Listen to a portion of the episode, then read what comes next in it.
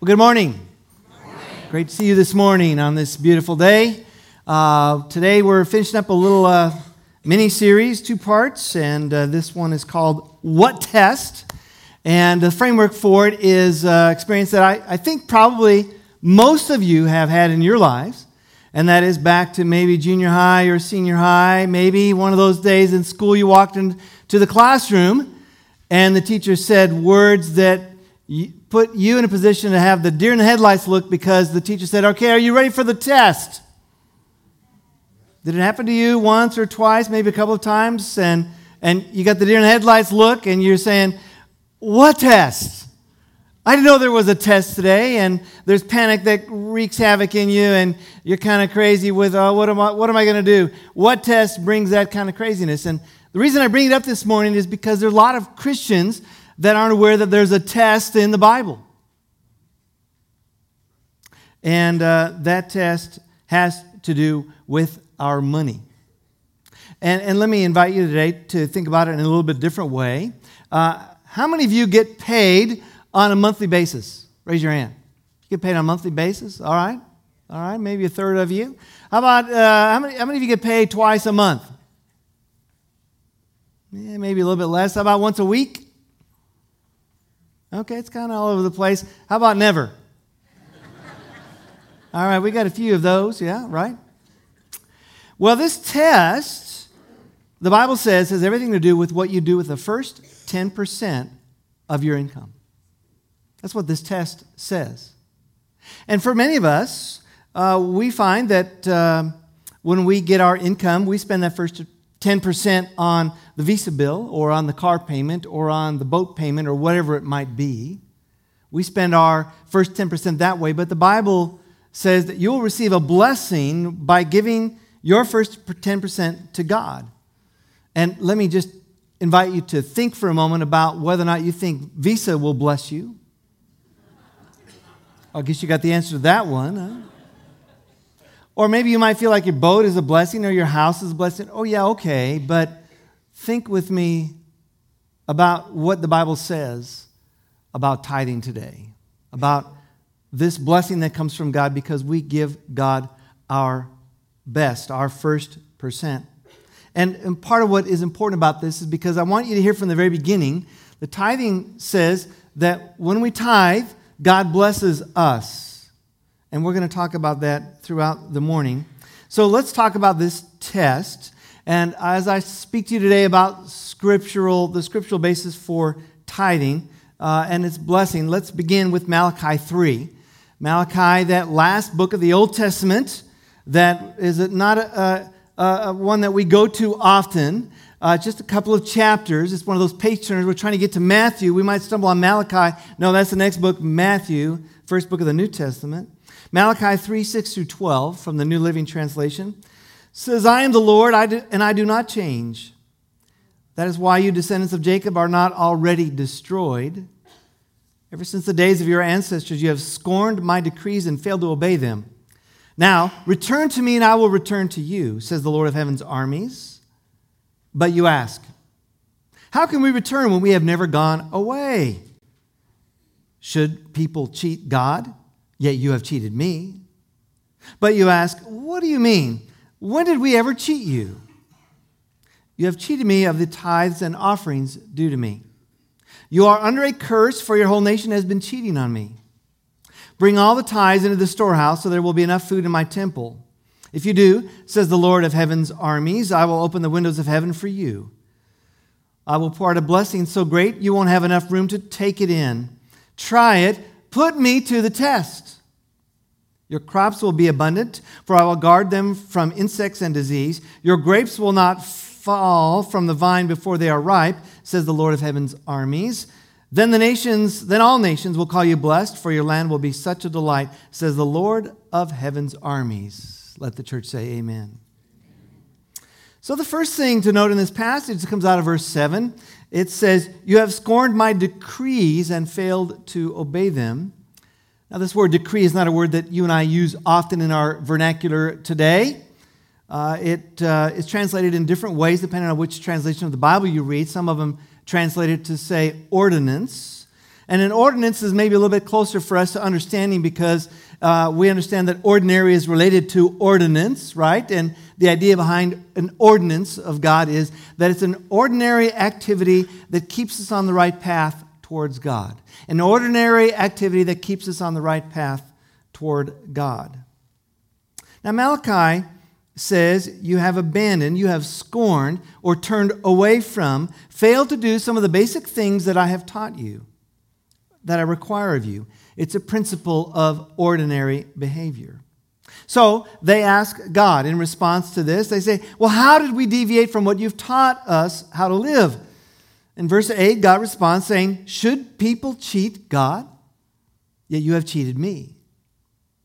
And again, depending on your translation, this word cheat is often translated rob or steal. In the original language, this word literally means cover. If you have something you want to hide from somebody, you cover it. That's the idea of this, this word rob or steal. We are hiding something from somebody else. In this case, hiding something from God, like we can hide something from God, right? So, in God's response to the question of how they have turned away from this ordinary teaching of life, God says, You have robbed me or you have stolen from me. And the people respond and you get a little bit of tongue in cheek in Malachi. You get, you get this little sarcasm that kind of dribbles out here uh, because they ask, When did we ever cheat you? Or when did we ever rob from you or steal from you? And God responds, You have cheated me of the tithes and offerings due to me. God says, You've ignored a basic principle of living following me, and that is returning the first 10% of your income to me.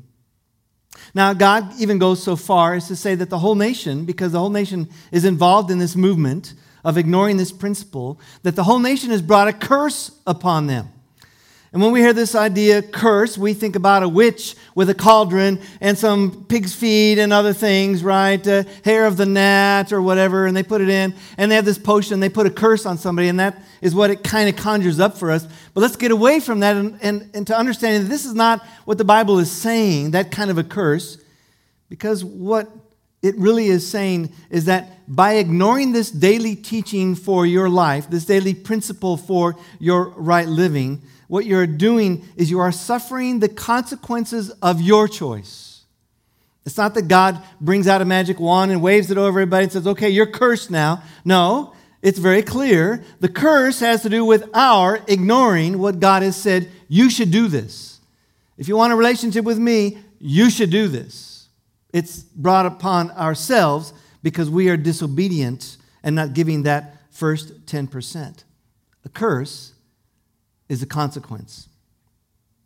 Now, you understand about consequences. If you leave here today and you're driving down Robertson Road and you pass that friendly sheriff that parks often over there on to the west uh, or east of us, and you're doing 55, it's only 40 out there, friends, and that sheriff has the right to pull you over. And you get, you understand. You may grumble, you may try to talk your way out of it. Well, the preacher talked really long today, and I couldn't get to go to uh, shopping afterwards, right?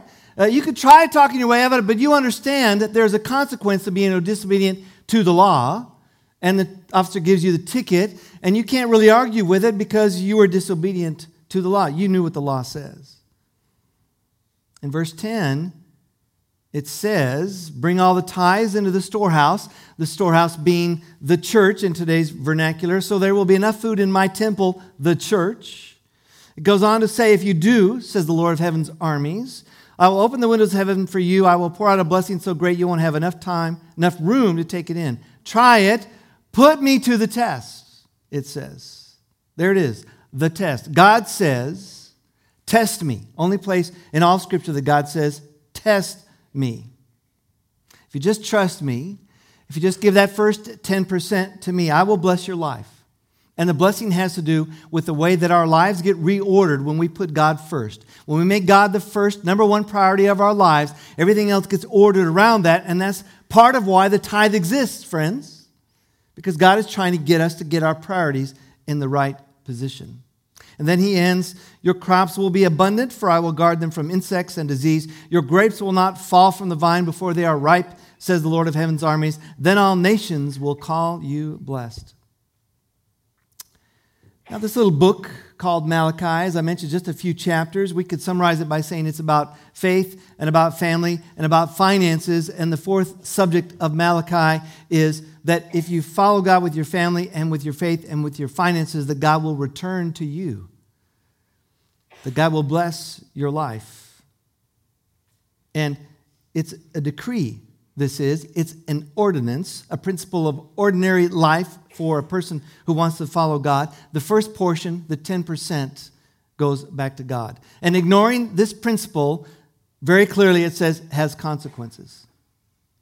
Now, some people say a Christian can't be under a curse because Jesus died to remove the curse of sin from me. And we would say, well, yeah, that's true, that, that Jesus died to remove the curse of sin from me. And we understand that. We know that because when you die, if you are a Christ follower, you go to heaven.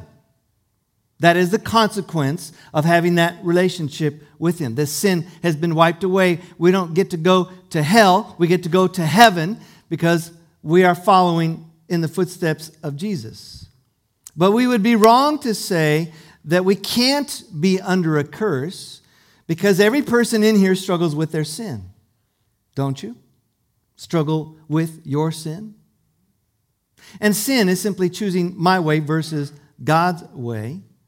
Some people will say, well, God owns all of it anyway, so what's the big deal about the 10%? God says, I reserve 10% for me. The first 10% belongs to me to my church. If you keep it, you're stealing from me. And if you don't want uh, to live with the curse, the consequences of that have to do with making sure that we are tithing. Let me say it a little differently. If you're not tithing, if you're not giving God the first 10%, you are placing yourself, you are choosing to put yourself in a position to not be blessed by God and living with the consequences. The same idea you find in Joshua 6 and 7. Very clear, if you look at Joshua 6 and 7, you find out that God has the same issue with the people of Israel then because they are, they are stealing from God. It says they're, they have taken money from the temple, and God says, You are stealing from me. So, this morning I want to talk to you about a couple of truths about tithing that can be lifted up from these words from Malachi and from other places that we're going to go in just a minute. The first thing is tithing is a test.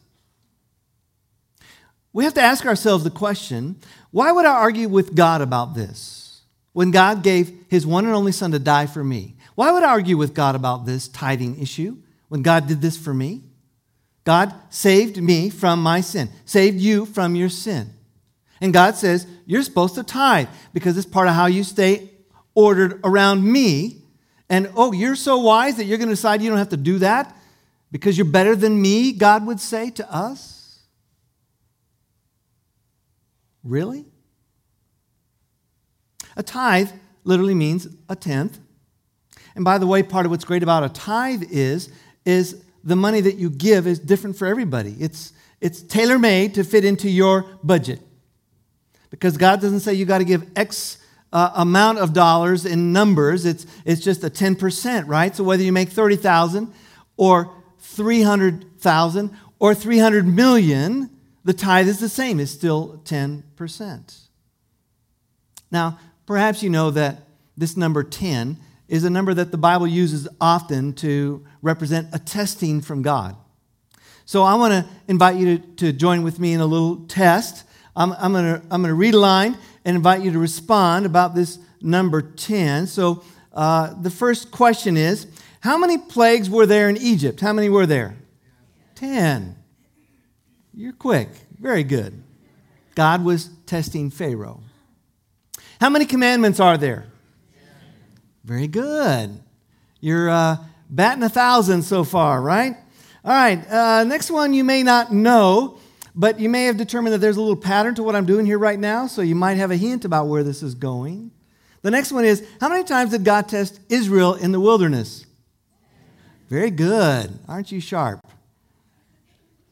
So, how many times were Jacob's wages changed? 10. God was testing his heart. How many days was Daniel tested?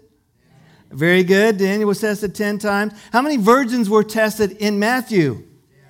Nice. How many days of testing are mentioned in Revelation? And the last one, how many disciples were there? Ah. Every test has got a trick question. You got to stay, wor- stay awake. Yeah, there was 12 disciples, not 10. Tithing is a test. It's about God testing our hearts. It's the only place, the only place in all the Bible where God says, I dare you. I dare you. If I'm a tither, I'm under blessing. If I'm not, I'm under a curse. The curse being I have to suffer with the consequences of not being obedient to God. Tithing says 90% of my money blessed by God is far more valuable than 100% of my money not blessed by God. Now, I may not be the brightest bulb in the closet, but that sounds like a pretty good deal to me. 90% blessed by God versus 100% that is not blessed by God. Sometimes people say, I'm not going to do this because it's Old Testament, and Old Testament is about the law, and I'm not under the law, I'm under grace. Well, if you're not under the law, is it okay for you to have sex with someone outside of your marriage? Or is it okay to steal if you're not under the law? Or is it okay for you to murder if you're not under the law? If you're living under grace, it doesn't mean that you can you can ignore the basic ordinary principles for direction from God. And one of those basic ordinary principles are the 10 commandments, right? Tithing is just one of those principles that comes to us from the very beginning of the Bible, and we'll look at it here in just a moment. It's a principle that God set up from the very beginning about ordering our lives, about putting things right with God. So when we say we don't have to live under the law because Jesus died on the cross to bear my sin, on the cross. Therefore, I can't be cursed. I don't have to deal with the consequences. Maybe we should ask Did Jesus bear our sin on the cross? And we'd say, Well, yeah, he bore my sin on the cross. Have you sinned lately? Because Jesus bore sin on the cross, does that mean you don't sin anymore? Well, of course not. It doesn't mean you don't sin anymore, but the consequences of your relationship with God through Jesus Christ gives you that gift of eternal life and of course the richness of daily living with Jesus. And we would also say that Jesus bore our sickness on the cross, right? That doesn't mean that sickness is gone because everybody in this room has been sick once in your life, haven't you? Doesn't mean that it goes away. It's a basic principle for living right with God in both the Old and the New Testaments. And if it was right in the Old and New Testaments, maybe it'd be right for us too, right? So we can't say tithing was a part of the law and I'm not under the law, so I don't tithe. A second truth that should be evident by now is that tithing is biblical. And yet there are still many people that don't believe that it is for us today. Here's a few more passage, passages from Genesis 14, verses 18 through 20.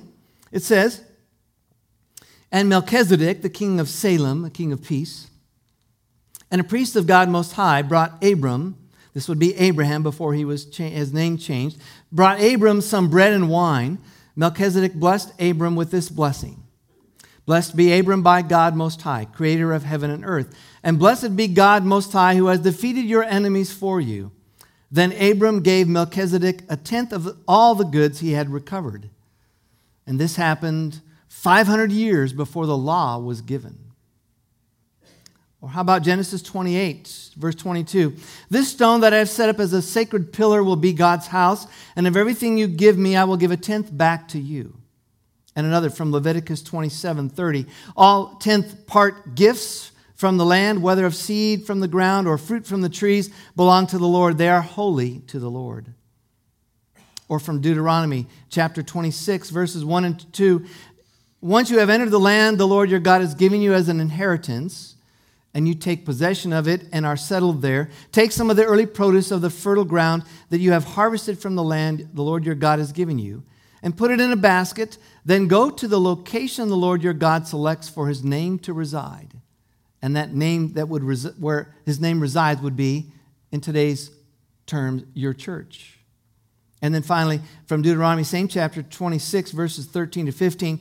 Then you must declare in the presence of the Lord your God, I have taken the sacred gift from my house and have given it to the Levites, foreigners, orphans, and widows, just as you have commanded me. I have not violated or forgotten any of your commands. I have not eaten any of it while in mourning. I have not handled it while I was ceremonially unclean. And I have not offered any of it to the dead. I have obeyed the Lord my God and have done everything you commanded me. Now look down from your holy dwelling place in heaven and bless your people, Israel, and the land you swore to our ancestors to give us, a land flowing with milk and honey. And part of what is interesting about the conversation about tithing, when people start talking about it, is they say, Well, I don't know that Jesus ever really said that we should tithe. Uh, people sometimes say, I wish it was in red in my Bible where Jesus said you should tithe, right? Listen to what Jesus says in Matthew 23, verse 23. What sorrow awaits you, teachers of religious law, and you Pharisees, hypocrites? For you are careful to tithe even the tiniest income from your herb gardens, but you ignore the more important aspects of the law justice, mercy, and faith. You should tithe, yes, but do not neglect the more important things. Does Jesus tell us to tithe there? Yeah. He says we should tithe. He's try, trying to make the point that, that some people think these other things are more important, but Jesus is saying, look, these are, this is an ordinary thing for your life, an ordinary principle for living. You should tithe. Or if you jump over to Hebrews uh, chapter 7, verse 8, uh, the Hebrew writer takes pains to try to help us understand that Melchizedek, the high priest, the Old Testament high priest, is a precursor to Jesus. The Melchizedek would be like Jesus. And it says in verse 8 of chapter 7 in, in the one case, the tenth is collected by people who die, but in the other case, by him who is declared to be living. He says, in one case, the tenth is collected by people who die, referring to Melchizedek. Melchizedek, oh, by the way, is dead. But in the other case, the tithe, by him who is declared to be living. Who is the one that is declared to be living? Jesus is declared to be living. When you give your tithe, you are giving it to Jesus. Or you may be doing it online, or you may be doing it in a check or cash or whatever, and you may be, it may be addressed to Lighthouse, but what you are doing is you are giving it to Jesus. Think about that the next time you think about giving financially, that what you're doing is you're giving this to Jesus. And finally, one last principle tithing is a blessing. In Second Chronicles 31, we find the king of Judah, Hezekiah, who is reading from the scriptures about tithing. And oh, by the way, when Hezekiah is reading this, uh, Judah is in a great recession. The land is in a great recession. And Hezekiah picks up the scriptures because the people have been devoid of following God, and he reads this about tithing. 2 Chronicles 31, 4 to 10. He ordered the people living in Jerusalem to give the portion to the priests and Levites so that they could devote themselves to the law of the Lord. As soon as the order went out, the Israelites generously gave the first fruits of their grain, new wine, olive oil, and honey, and all that the fields produced. They brought a great amount, a tithe of everything. The people of Israel and Judah who lived in the towns of Judah also brought a tithe of their herds and flocks and a tithe of the holy things dedicated to the Lord their, their God, and they piled them in heaps. They began doing this in the third month and finished in the seventh month. When Hezekiah, this would be the king, when Hezekiah and his officials came and saw the heaps, they praised the Lord and blessed his people, Israel. Hezekiah asked the priests and Levites about the heaps, and Azariah, the chief priest from the family of Zadok, answered, since the people began to bring their contributions to the temple of the Lord, we have had enough to eat and plenty to spare because the Lord has blessed his people, and this great amount is left over. They tithed, and the king became concerned that because there was this movement of tithing going on, the king became concerned that the people were going to do without. And the evidence was to the contrary. Look at the heaps that have come as a result of people tithing. Malachi says, Bring the tithe so there's food in my house. They were talking about how God provides nourishment. Would you say that God provides nourishment for you? Would you say that, that your affiliation with Lighthouse is a place where you receive some nourishment? Through what happens on Sunday morning, through what happens in your Bible study or your women's group or your men's group or whatever it might be, would you say that that is a blessing to your life? Let's be real for a moment and acknowledge that somebody is paying for all the things that God does through Lighthouse. People's lives are changed every single week. I, I, have, I have maybe the best vantage point to see that. I see how people's lives are changed every week because of the work of Lighthouse, not just here, but in this community as well. And someone is paying for that.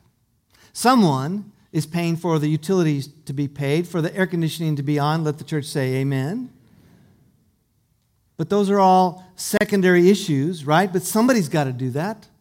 That's part of why the tithe is important because life change happens when we take what God has given us and use it for His work. And part of that work is being accessible in this building. Let me ask it a different way. After worship today, maybe you're going to go to a restaurant, one of your favorite restaurants, and you're going to have a nice lunch. And at the end of your lunch, will you walk out without paying the bill? Of course not. You wouldn't do that. You wouldn't receive a great meal and walk out on the bill. But some Christians are doing that every single week. They come on Sunday morning, they go to worship, they go to their Bible study, they go to their small group, whatever it might be, and they never tithe. They get fed and they skip out on the bill because they don't tithe. And the saddest part, please understand, the saddest part about not tithing is the impact that it has on us. And let me be specific. If you're not tithing, it's about the impact that it has on you. Because what you're doing is you're demonstrating that your life is not ordered around God. And there are all kinds of blessings that you're not receiving because you're not putting God first. You're saying, by not tithing, that Jesus dying on the cross for you is not really that big a deal. And oh, by the way, isn't it marvelous that God lets us keep 90%? That God only says, hey, just give me 10%. The first 10%, just give that to me. God doesn't say, I want 90% or 80 or 50 or 40 or whatever. God said, just give me that 10%. Tithing places all the rest of my life in position to be used by God. Now, I hear people say two things consistently about tithing. From people who don't tithe, I hear them say, I, I can't afford to tithe. And for, from people who do tithe, I hear them say, Man, I can't afford not to tithe because of the blessings that I receive from tithing. Let's be clear about this. You will never be able to afford to tithe until you tithe. It's a step of faith, it's a step out in faith. Now, let me finish with a little bit of an example of uh, an illustration from one of the stories that Jesus taught us. And let's pretend that I am a, uh, I'm a billionaire. Let the church say amen. Congratulations, Frank. I'm a billionaire, right? And, and I've got a business uh, situation that's going on overseas, and I've got to leave the country. I'm going to be gone for, for six months. And um, I call three of my managers in, three of my trusted managers to come in. And you understand a manager is a steward. Steward is a biblical word that we don't use very often, but a steward is somebody that manages somebody else's property. So these three managers come in and I say, Hey, I want you guys to manage my affairs while I'm gone, take care of things. And for that, uh, I want to give you $10,000 a month. And the only requirement that I have for you is that you give uh, 10% of that back to my wife, Chrissy, because she's my bride. She's the most important person in my life. And I want to make sure that she's taken care of. So I want you to give that 10% to her. Just do that every month, and the rest of the money you can do whatever you want to with it. And so the six months comes and goes, and I come back and I have a wonderful reunion with Chrissy, and she's glad to see me, actually glad to see me. And of course, I'm glad to see her. And we, we're dialoguing about life and what's going on and all that stuff. And we get to the point where I say, Well, uh, let's talk about how things go, went with you, and uh, tell me about the money you received from the managers. How did that go? And she said, Well, the first one gave me $1,000 a month. It was great. It was fantastic. I, I could pay some bills and take care of some things. And, and she said, uh, the second guy gave me 2000 a month. And she said, that was really wonderful because I, I, not only was I paying bills and eating food, but I could go do a little shopping too. And uh, that was wonderful. And she, I said, well, how about the third guy? And, and she said, well, the third one gave me 800 the first month, and then he gave me 500 the next month, and the next month after that, he didn't give me anything. Now, how would I feel about that third manager? Pretty upset, wouldn't you think? Chrissy is my bride, the most important person, earthly person in my life. And I trusted them to take care of her. And yet this one did not. At the very least, he's going to lose his job. You know, the Bible says that Jesus has a bride. Do you know who the bride of Jesus is?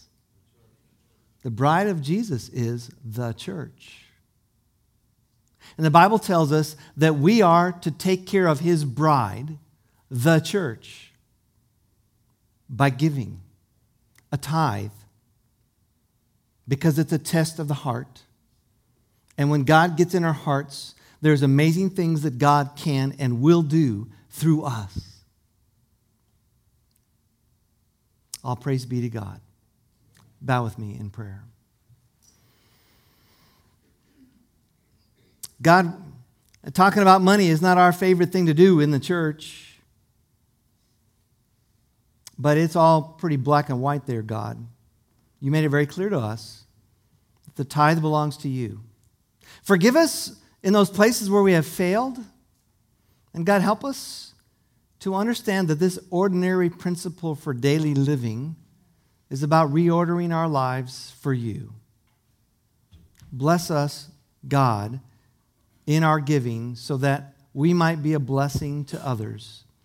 We pray in the name and for the sake of Jesus. And all God's children said, Amen and amen.